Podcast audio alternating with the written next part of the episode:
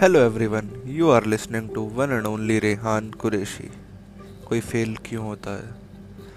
Why do we face failure क्योंकि हम practically fail होने से पहले अपने माइंड में ऑलरेडी फेल हो चुके होते हैं। हमने पहले ही सोच लिया होता है कि यार, ये हो नहीं पाएगा फेल हो जाएँगे।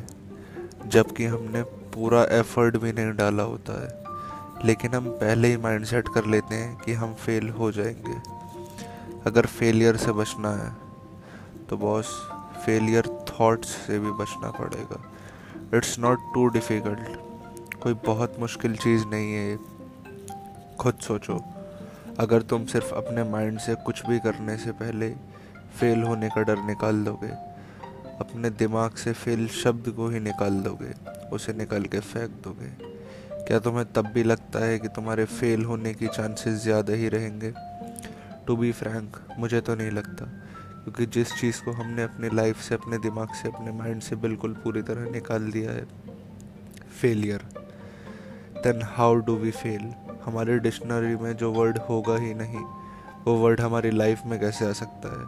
Stop thinking about failure that's it thank you